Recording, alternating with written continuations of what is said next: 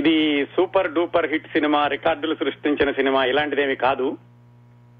కాకపోతే ఈ సినిమాకి ఒక ప్రత్యేకత ఉంది, అందుకని ఈ సినిమా గురించి మాట్లాడుకోబోతున్నాం. ఇది ఒక జానపద చిత్రం. ఎప్పుడొచ్చిందంటే తెలుగు ప్రేక్షకుల అభిరుచి కుటుంబ గాథా చిత్రాల నుంచి యాక్షన్ సినిమాల వైపుకు మారుతున్న సంధి కాలంలో, అంటే 1970 దశకం చివరిలో ఈ సినిమా వచ్చింది. జానపద సినిమా అనుకున్నాం కదా, ఆ రోజుల్లో జానపద హీరోలు అంటే గుర్తొచ్చేవి రెండే రెండు పేర్లు. ఆ ఇద్దరు జానపద హీరోల్లో ఒక ఆయన ఆనాటి అగ్రస్థాయి కథానాయకుడు, ఆనాటికి ఈనాటికి ఏనాటికి కూడా అనుకోండి. ఈ సినిమా ప్రత్యేకత ఏమిటంటే ఆ అగ్రస్థాయి కథానాయకుడు నటించిన చిట్ట చివరి జానపద చిత్రం, అది ఈ సినిమా ప్రత్యేకత అండి. సినిమా బాగానే ఆడింది. సినిమా కలెక్షన్ల కంటే కూడా చరిత్రలో ఈ సినిమాని గుర్తు పెట్టుకోవడానికి ఒక కారణం ఆ అగ్రస్థాయి కథానాయకుడు నటించిన చిట్ట చివరి జానపద చిత్రం. ఈ సినిమాలో మొదటి సగభాగం అరణ్యానికి రారాజు అని పిలిపించుకునే ఒక జంతువు యొక్క పేరు. ఈ రోజు మనం మాట్లాడుకోబోతున్న చిత్రం సింహబలుడు 1978 ఆగస్టు 11న విడుదలైందండి.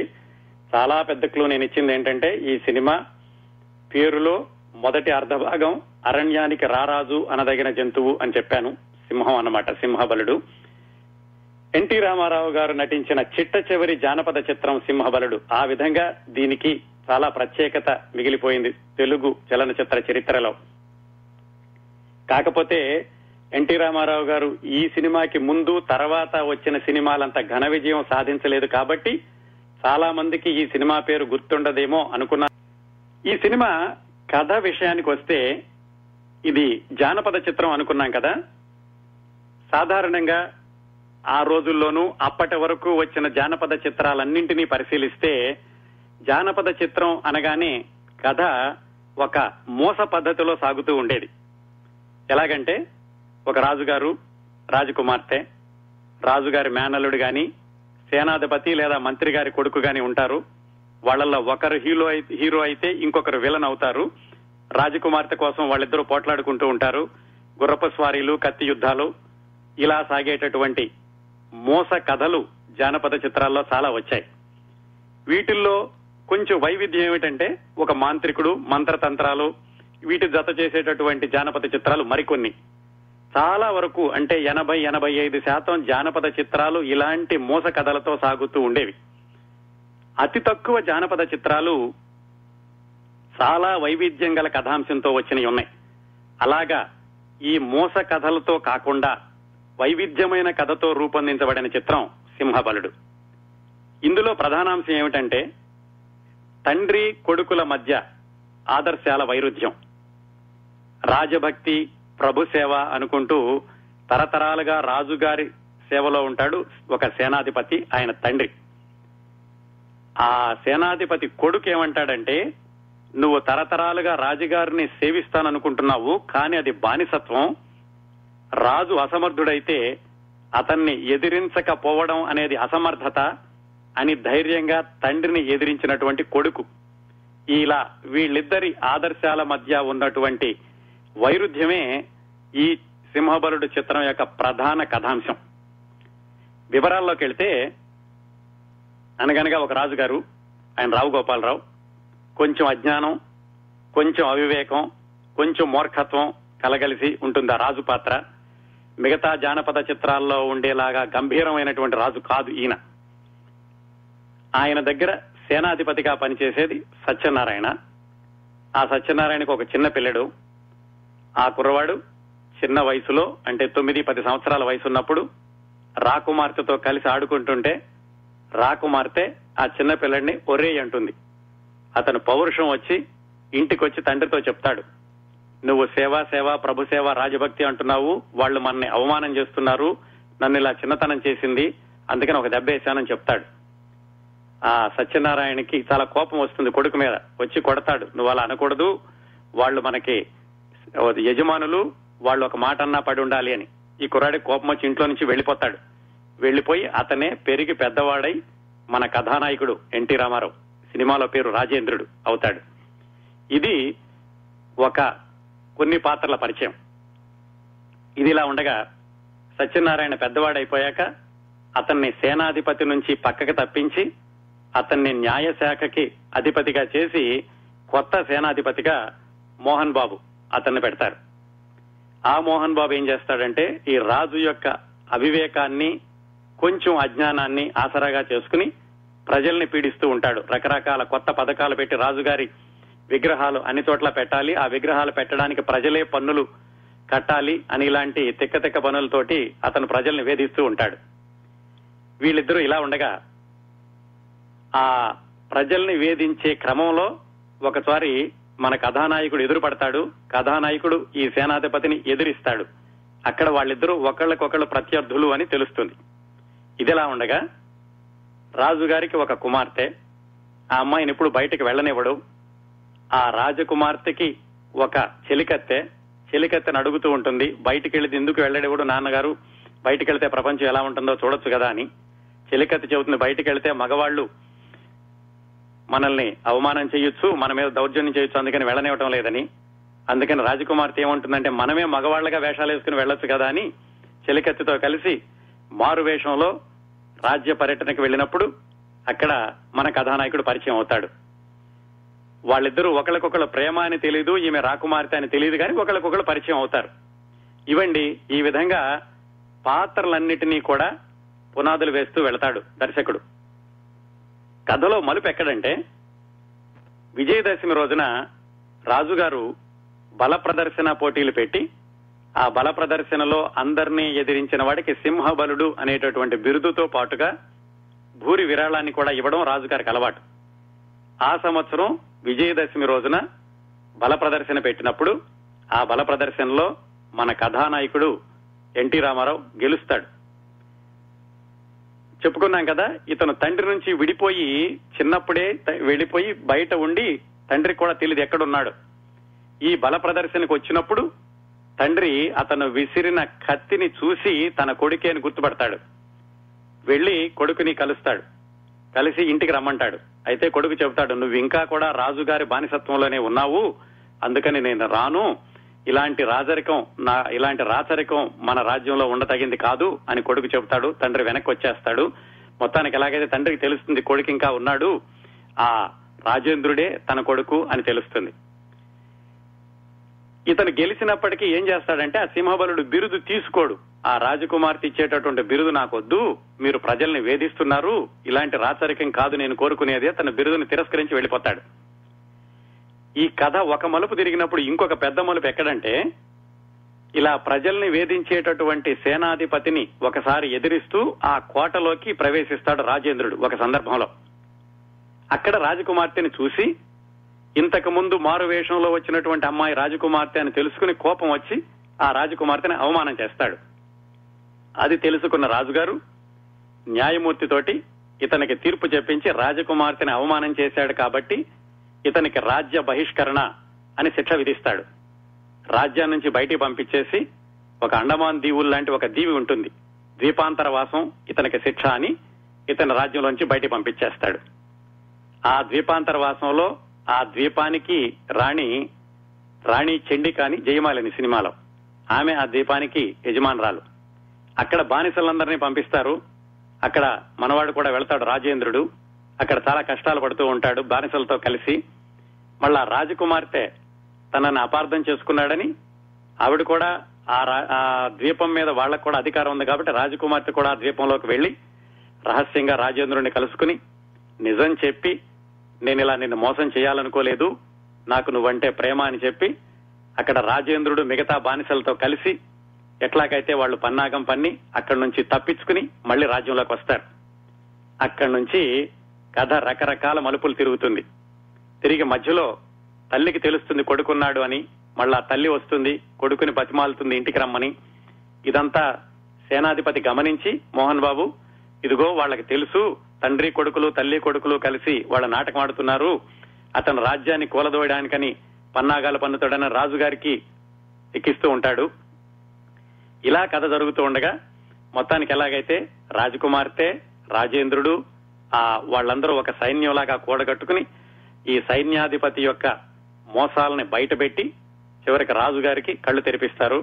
రాజుగారు వీళ్ళు చేసినటువంటి ఈ సైన్యాధిపతి చేసినటువంటి చెడ్డ పనులన్నింటినీ గ్రహించి, మన కథానాయకుడు యొక్క మంచితనాన్ని గ్రహించి రాజకుమార్తె నుంచి చివరికి వివాహం చేస్తాడు. ఇదండి కథ. కథలో మామూలు జానపద చిత్రాల కంటే విభిన్నత ఎలా ఉంటుందో మీరు ఒకసారి కథా గమనాన్ని మీరు పరిశీలిస్తే తెలుస్తుంది.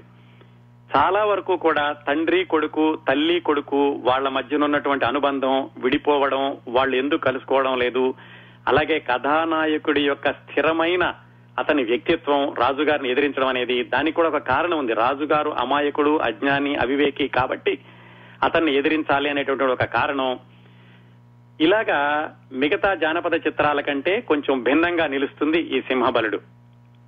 ఇంకొక విశేషం ఏమిటంటే, ఇది 1978లో విడుదలైంది కదా. 1977లో ఎన్టీ రామారావు గారు 3 సూపర్ డూపర్ హిట్ సినిమాలు అందించారు. దానవీర శూరకర్ణ, అడవి రాముడు, యమగోళ. ఆ మూడింటి తరువాతి సంవత్సరం వచ్చినటువంటి సినిమా సింహబలుడు.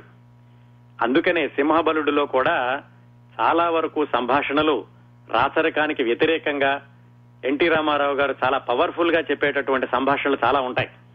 ఒక్కొక్క చోట ఆ సంభాషణ యొక్క ఉచ్చారణ, సంభాషణ యొక్క శైలి, సంభాషణ యొక్క ప్రవాహం, వేగం చూస్తుంటే కొంచెం దానవీర శూరకర్ణ ఛాయలు కూడా కనిపిస్తూ ఉంటాయి ఎన్టీ రామారావు గారి పాత్ర పోషణలో.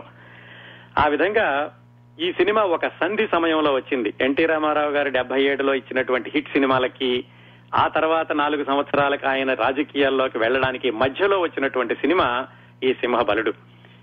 కథలో వైవిధ్యం, ఈ కథని దర్శకుడు రాఘవేంద్రరావు తీర్చిదిద్దినటువంటి పరిణితి విధానం, అలాగే ఆయన చొప్పించినటువంటి రకరకాల సెంటిమెంట్లు, ఇవన్నీ కలిసి ఈ చిత్రాన్ని చాలా విభిన్నంగా ప్రేక్షకాదరణ పొందేటట్టుగా చేసినాయి. మిగతా సినిమాలంతగా సూపర్ హిట్ అవ్వలేదు, కానీ తప్పనిసరిగా ఇది ఒక మంచి చిత్రంగా ప్రజలు ఆదరించారు. ముఖ్యంగా కుటుంబ గాథా చిత్రాలు ఎక్కువగా వస్తూ అప్పుడప్పుడే యాక్షన్ సినిమాలు మొదలవుతున్న సంధి సమయంలో కూడా ఈ సినిమాని ప్రేక్షకులు చాలా బాగా అభిమానించారు. అంతేకాకుండా ఈ సింహబలుడు యొక్క ఇంకో ప్రత్యేకత ఏమిటంటే, అత్యంత భారీ వ్యయంతో రూపొందించబడిన జానపద చిత్రం. ఒక అధ్యయనం ప్రకారం జానపద చిత్రాలన్నింటిలోకి అత్యంత భారీ బడ్జెట్ తో నిర్మించబడిన చిత్రం సింహబలుడు అంటారు. ఇదండి ఈ సినిమా యొక్క కథ. ఇంకా ఈ చిత్ర నిర్మాణం, ఈ చిత్ర దర్శకత్వం, ఈ చిత్రంలో నటీనటుల ఎంపిక, షూటింగ్ సమయంలో జరిగినటువంటి ఆసక్తికరమైన సన్నివేశాలు, సందర్భాలు, ఇవన్నీ తెలుసుకోబోయే. జానపదాలు అనగానే గుర్తెచ్చేటటువంటి 2 హీరోలు ఎవరంటే కాంతారావు గారు, ఎన్టీ రామారావు గారు. ఇంకా చాలా మంది నటించినప్పటికీ ఎక్కువగా జానపదాల్లో హీరోగా నటించింది వీళ్ళిద్దరు. ఎన్టీ రామారావు గారి ప్రత్యేకత ఏమిటంటే, అటు పౌరాణికాలు, సాంఘికాలు, చారిత్రాత్మకాలు చేస్తూ అన్నిటికీ సమానంగా జానపద చిత్రాల్లో కూడా నటించి, ఆయన నటించినటువంటి జానపద చిత్రాలు కూడా మిగతా సినిమాలతో సమానంగా ఘన విజయం సాధించాయి. నిజానికి ఎన్టీ రామారావు గారు హీరోగా నటించిన మొట్టమొదటి సినిమా పల్లెటూరి పిల్ల జానపద చిత్రం కాకపోయినప్పటికీ జానపద ఛాయలు ఉన్నటువంటి సాంఘిక చిత్రం. ఆ తర్వాత 1951లో వచ్చిన పాతాళ భైరవి చరిత్ర సృష్టించిన విషయం శ్రోతలందరికీ తెలుసు. ఈ సినిమా గురించి కూడా మనం ఇంతకుముందు మాట్లాడుకున్నాం. ఒక విధంగా కొత్త రకం జానపద చిత్రాలకి వరవడి సృష్టించింది కూడా ఎన్టీ రామారావు గారని చెప్పుకోవచ్చు ఈ పాతాళ భైరవి తోటి. అలా జానపద చిత్రాల్లో ఆయన విజయం పరంపర కొనసాగుతూ ఉండగా ఒక మైలురాయి దగ్గర ఆగి చూద్దాం. ఆ మైలురాయి ఏమిటంటే బందిపోటు అనే సినిమా. ఆ బందిపోటు చిత్రం కూడా అప్పట్లో వచ్చే విఠలాచార్య గారి సినిమాలకి భిన్నంగా కాస్త సామాజిక స్పృహతో కూడినటువంటి చిత్రం. ఆ బందిపోటు చిత్రం ఎందుకు మాట్లాడుకుంటున్నామంటే, ఇప్పుడు ఆ బందిపోటు చిత్రం ద్వారా మహారథి అనేటటువంటి ఒక కొత్త రచయిత తెలుగు చలనచిత్ర పరిశ్రమకు పరిచయం అయ్యాడు. ఆయన ఈ బందిపోటు సినిమా విజయవంతం అయ్యాక ఎన్టీ రామారావు గారి కాంబినేషన్ లో వచ్చిన కంచుకోట అనే సినిమా కూడా మహారథి గారే మాటలు రాశారు. అలాగే పెత్తందారులు, ఇంకొక 4-5 సినిమాలకు రాశారు ఎన్టీ రామారావు గారికి. అలా మహారథి గారు రాసినటువంటి కథా మాటలు ఎన్టీ రామారావు గారి సినిమాలు విజయవంతం అవుతున్న రోజుల్లో, అంటే ఇంకా మన సింహబలుడి కంటే చాలా ముందు, మహారథి గారితోటి ఒక ప్రొడ్యూసర్ గారు సింహబలుడు అనే సినిమా ఎన్టీ రామారావు గారితో చేద్దాం అని ఆయన్ని స్క్రిప్ట్ రాయమన్నాడు. ఆ ప్రొడ్యూసర్ గారు ఎవరంటే పాండవ వనవాసం అనే సినిమా తీసిన ఏఎస్ఆర్ ఆంజనేయులు అనే ఆయన మహారథి గారితోటి ఎన్టీ రామారావు గారి కోసం సింహబలుడు అనేటటువంటి స్క్రిప్ట్ రాయించారు. అదేంటంటే ఒక English cinema Samson and Delilah movie తీసుకుని దాన్ని తెలుగులోకి మార్చి ఆయన స్క్రిప్ట్ అంతా తయారు చేశారు. ఇది చాలా ముందు 78 కంటే చాలా ముందు. స్క్రిప్ట్ బ్రహ్మాండంగా వచ్చింది, రామారావు గారికి నచ్చింది. కానీ ఎన్టీ రామారావు గారు నిర్మాత మాట్లాడుకునే మాటల్లో ఎక్కడో ఏదో వ్యత్యాసం రావడమో, ఇద్దరికి సమయం కుదరకపోవడం ఏదో అయింది. కానీ ఆ సింహబలుడు చిత్రం మాత్రం షూటింగ్ కి వెళ్లలేదు. ఆ విధంగా సింహబలుడు అనేటటువంటి టైటిల్ 1975 కంటే చాలా ముందే ఎన్టీ రామారావు గారితో ప్రణాళిక చేయబడి అది కార్యరూపం దాల్సినటువంటి సినిమాగా మిగిలిపోయింది. దాన్ని అక్కడ వదిలేస్తే చాలా సంవత్సరాల తర్వాత మళ్లీ 1978 ప్రాంతాల్లో ఒక ఇద్దరు అన్నదమ్ములకి ఎన్టీ రామారావు గారితో జానపద చిత్రం తీద్దాము అని ఆలోచన వచ్చింది. నిజానికి చాలా సాహసోపేతమైన ఆలోచన. ఎందుకంటే 1977లో ఆయన దానవీర శూరకర్ణ పౌరాణికం, అలాగే యమగోళ సోషియో ఫ్యాంటసీ సినిమా, అడవి రాముడు అది సాంఘిక చిత్రం, ఈ మూడు చిత్రాలు అత్యంత విజయం సాధించినటువంటి నేపథ్యంలో మళ్లీ వెంటనే ఒక జానపద చిత్రం నిర్మించడం అంటే చాలా సాహసం, ధైర్యం కావాలి. కాకపోతే ఆ అన్నదమ్ములిద్దరికీ కూడా చిన్నప్పటి నుంచి వాళ్ళకి విఠలాచార్య గారి సినిమాలంటే చాలా ఇష్టం. ఎన్టీ రామారావు గారు విఠలాచార్య గారి కాంబినేషన్ లో వచ్చిన సినిమాలన్నా వాళ్ళకి చాలా ఇష్టం. అందుకని వాళ్ళు ఏమనుకున్నారంటే ఎలాగైనా రామారావు గారితో ఒక జానపద చిత్రం తీద్దాము అని వాళ్ళిద్దరూ నిశ్చయించుకున్నారు. వాళ్ళ పేర్లు ఏమిటంటే రంగరాజు, డివిఎన్ రాజు. ఈ రంగరాజు అన్న ఆయన హైదరాబాద్ లో ఒక థియేటర్ ని లీజుకు తీసుకుని చిత్రాలు ఆడిస్తూ ఉండేవాడు. ఆయన సోదరుడు డివిఎన్ రాజు అన్న ఆయన వృత్తిరీత్యా వైద్యుడు. ఆయన మద్రాసు వెళ్ళినప్పుడు ఈ సోదరుడు రంగరాజును కూడా మద్రాసు తీసుకెళ్లారు. అక్కడికి వెళ్ళాక వాళ్ళు సినిమాల్లో భాగస్వామ్యంలో కొనసాగుతూ వచ్చారు కొన్ని రోజులు. జమీందారు గారి అమ్మాయి అని ఒక సినిమా వచ్చింది 1970 మొదట్లో. నవతా కృష్ణరాజు గారు అంటారు. ఆ తర్వాత 4 స్తంభాలాట అలాంటి సినిమాలు తీశారు. ఆ జమీందారు గారి అమ్మాయి సినిమాలో ఈ అన్నదమ్ములిద్దరూ భాగస్వామ్యులుగా చేరి అసలు సినిమా నిర్మాణం ఎలా ఉంటుందో తెలుసుకున్నారు. అది అయిపోయాక చాలా సంవత్సరాలకి వాళ్ళు ఈ సింహబలుడు అనేటటువంటి సినిమా తీద్దామని ఎన్టీ రామారావు గారి దగ్గరికి వెళ్లారు. వెళ్లి చెప్పారు, మీతో భారీ చిత్రం తీద్దామనుకుంటున్నాం, మామూలు జానపద చిత్రం లాంటిది కాదు, మాయలు మంత్రాలు విఠలాచార్య గారి సినిమాల్లో లాగా ఉండవు, ఇది విభిన్నంగా ఉంటుంది. కానీ దీన్ని ప్రత్యేకంగా ఎలా తీర్చిదిద్దుదాం అనుకుంటున్నామంటే అత్యంత భారీ బడ్జెట్ తోటి నిర్మిద్దాం అనుకుంటున్నాం అని రామారావు గారికి చెప్పారు. రామారావు గారికి ఒక ఆలోచన నచ్చింది. చాలా భారీ బడ్జెట్ తో తీద్దామంటున్నారు, అందులో జానపద చిత్రం అంత బడ్జెట్ తో ఎవరూ తీయలేదు, చాలా వరకు సెట్టింగులు వేసేసి మాయలు మంత్రాలతో నడిపించేవాళ్లు అని ఆయన సరే అన్నారు. కథ విషయానికి వచ్చేటప్పటికి వీళ్లు చెప్పారు, ఇదంతా ఒక రోమన్ స్టైల్లో ఉంటుందండి, మన జానపద చిత్రాల్లాగా ఉండదు అని. అక్కడ ఎన్టీ రామారావు గారు కొంచెం ఆలోచించారు. అదేమిటండి, విఠలాచార్య గారు మార్కు సినిమాలైతే అవన్నీ కూడా ప్రజలు ఆదరించారు, వాటికి ఒక చరిత్ర ఉంది, మీరు కొత్త రకం కథ అంటున్నారు, ఎలా ఉంటుందో అని ఆయన కొంచెం సందేహిస్తుంటే ఈ నిర్మాతలు చెప్పారు, లేదండి చాలా బాగుంటుంది, ఇది కొత్త రకంగా ఉంటుంది, దీంట్లో కూడా ఫ్యామిలీ సెంటిమెంట్ అది ఉంటుందని రామారావు గారికి కొంచెం స్థూలంగా కథ చెప్పేసరికి వీళ్ల యొక్క నమ్మకాన్ని చూసి ఆయనకు కూడా నమ్మకం పెరిగి సరే అన్నారు ఆయన. ఇంకా ఎవరు రాస్తారు ఈ కథని, మీరు కథ అయితే చెప్పారు, దీనికి మాటలు స్క్రీన్ ప్లే ఎవరు రాస్తారు అని రామారావు గారు అడిగినప్పుడు వాళ్ళు చెప్పారు, డివి నరసరాజు గారు రాస్తారండి అని. ఆయనకేంటంటే మహారథి గారు అప్పటికే బందిపోటు, కంచుకోట ఈ సినిమాలు రాసున్నారు, ఈ సింహబలుడు సినిమా కూడా లోగడ ఒకసారి రాసి ఆపేసేశారు, ఆయన గుర్తొచ్చి రామారావు గారు చెప్పారు మహారథి గారిని తీసుకోవచ్చు కదండి అని. వీళ్ళు ఏం చెప్పారంటే మాకు నరసరాజు గారితో ఆల్రెడీ పరిచయం ఉందండి, అందుకని ఆయన్నే తీసుకుందాం అనుకుంటున్నాము అని చెప్పినప్పుడు రామారావు గారు కూడా డివి నరసరాజు గారు నాకు కూడా పరిచయమే, పర్వాలేదు ఆయనతోనే రాయించండి అని. మొత్తానికి ఎలాగైతే రామారావు గారు ఆయనకి మామూలుగా ఉన్నటువంటి అభిప్రాయాలను కూడా ఆయన మార్చుకుని నిర్మాతల యొక్క నిర్ణయానికి గౌరవం ఇచ్చి ఆ సినిమా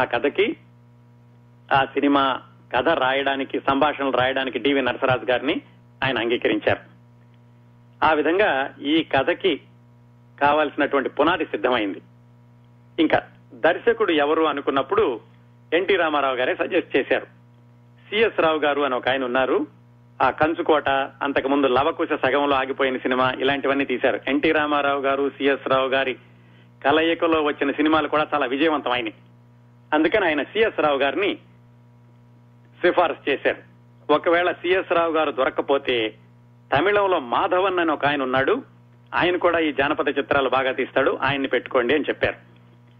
కాకపోతే నిర్మాతలు ఏమన్నారంటే, రాఘవేంద్రరావు గారిని పెట్టుకుందాం అనుకుంటున్నామండి అన్నప్పుడు రామారావు గారు కొంచెం సందేహించారు.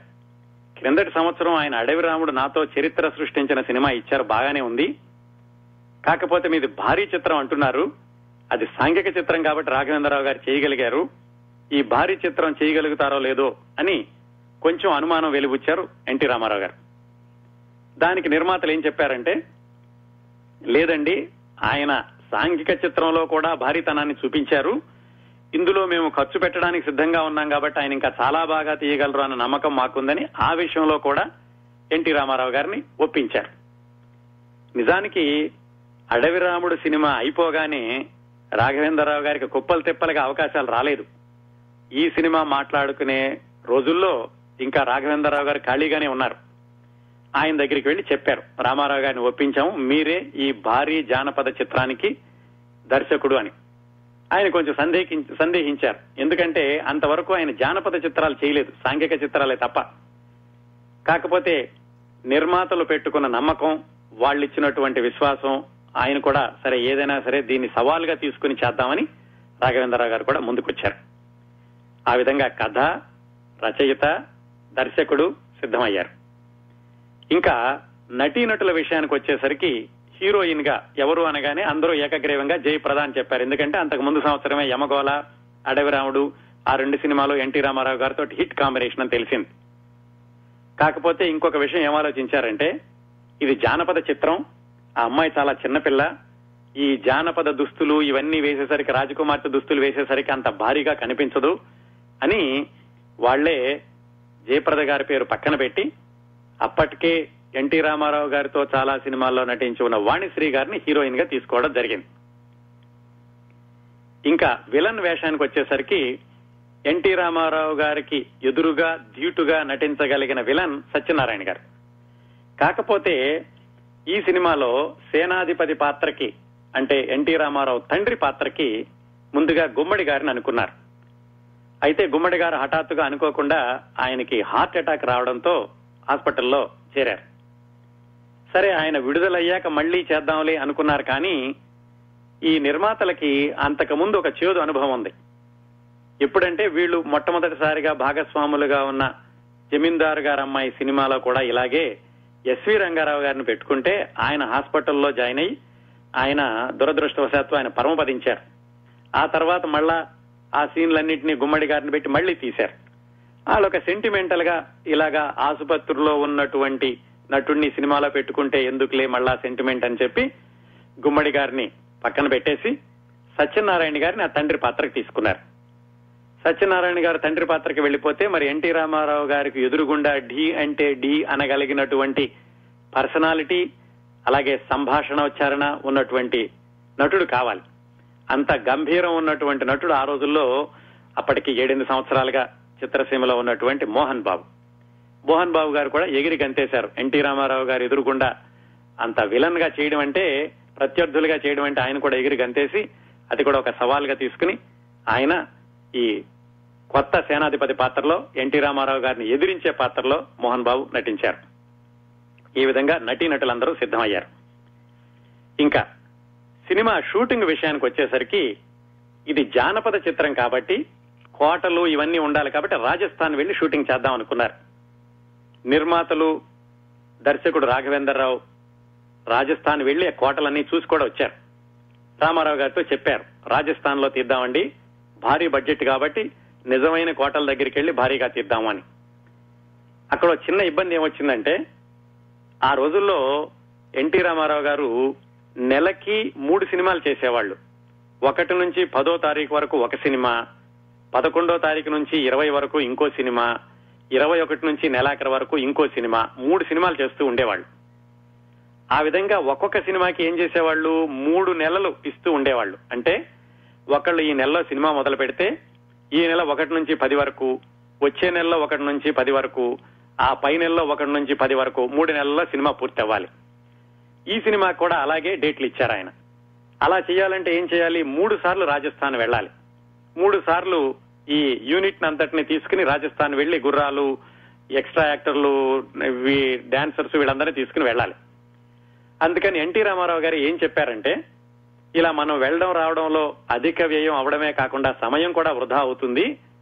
మీరు కోట కావాలంటున్నారు కదా, ఒకసారి మైసూరు వెళ్లి మైసూర్ ప్యాలెస్ చూడండి అని ఎన్టీ రామారావు గారే సలహా ఇచ్చారు. ఆయన సలహా తీసుకుని బెంగళూరు, మైసూరు వెళ్లి ఆ మైసూర్ లలిత్ మహల్ ప్యాలెస్ ఉంది కదా మహారాజు గారిది, దాన్ని మాట్లాడుకున్నారు. అప్పటికి ఇంకా ఈ లలిత్ మహల్ ప్యాలెస్ మైసూర్ మహారాజు గారి అధీనంలోనే ఉండేది. ఆయనతో మాట్లాడి ఆయన దగ్గర అనుమతి తీసుకుని రాజస్థాన్ వెళ్లకుండా మైసూరులోనే ఈ సినిమా షూటింగ్ చేయడానికి నిశ్చయించుకున్నారు. ఈ సినిమాలో మళ్ళా ఒకసారి చూడండి, చూస్తే దాంట్లో ఎరీనా సెట్ అని ఉంటుంది. మన ఈ మధ్యన మనం మగధీరా సినిమాలో చూసాం చూడండి, చాలా వరకు ఆ గుర్రపు స్వారీలు, రాజకుమార్తె, ఆ దృశ్యాలు జరుగుతూ ఉంటాయి. ఆ ఎరీనా సెట్ ని ఈ కొత్త సినిమాల్లో అయితే గ్రాఫిక్స్ తో తీశారు, చాలా గంభీరంగా కనపడింది. ఇంకా 1978లో మనం ఈ సింహబలుడు మాట్లాడుకునే రోజుల్లో గ్రాఫిక్స్ లేవు.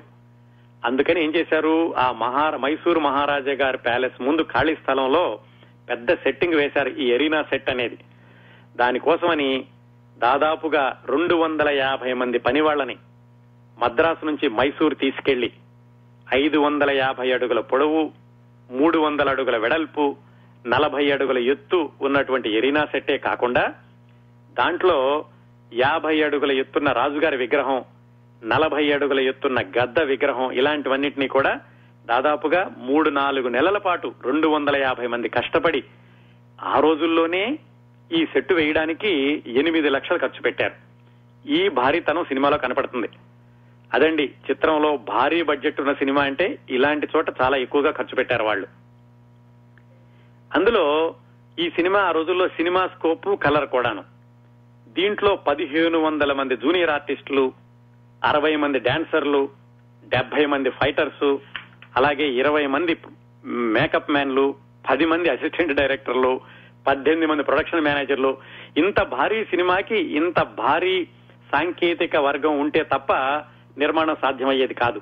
పైగా గ్రాఫిక్స్ ఇలాంటివి లేవు కాబట్టి అన్ని వాళ్ళు సెట్టింగ్లు వేసుకుని చేయాల్సిందే. అంత భారీగా ఈ సినిమా నిర్మాణాన్ని మొదలుపెట్టారు.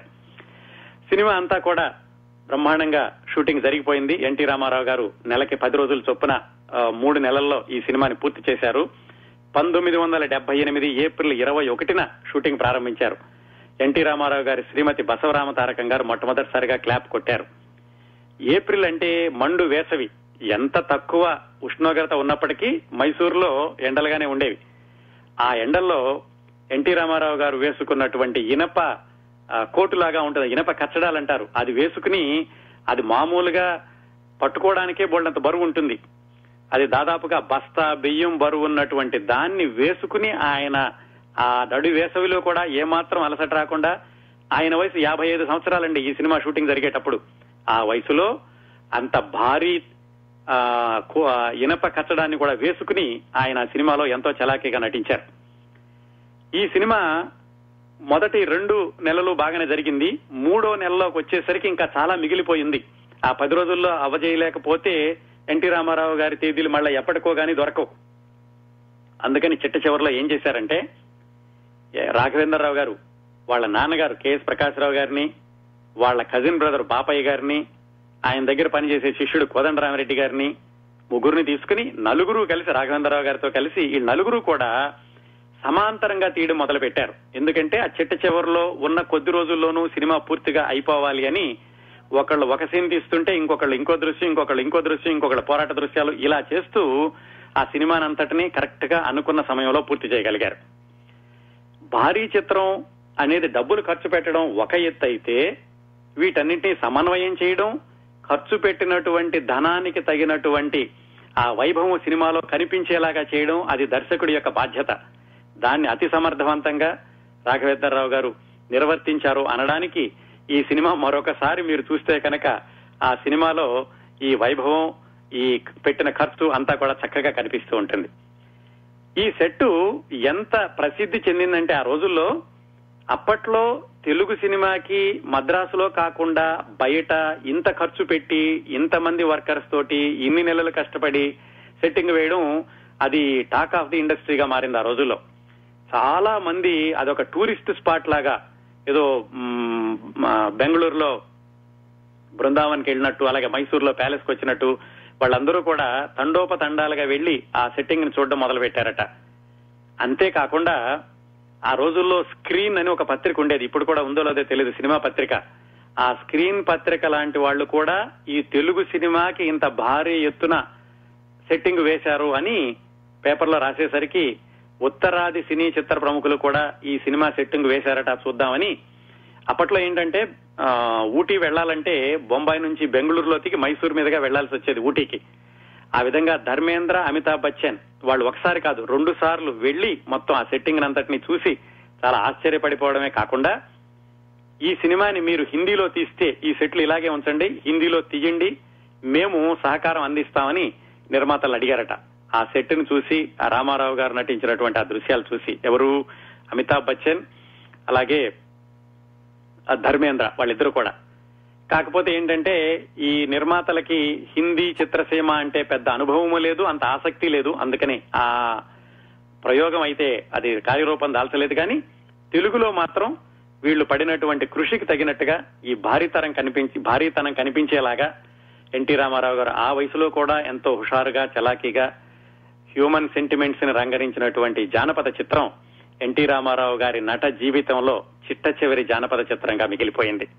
ఆయనకు ఒక చక్కటి అనుభూతి, ఆయన జానపద చిత్రాలకన్నిటికీ పరాకాష్ఠగా ఈ సినిమాని చెప్పుకోవచ్చు.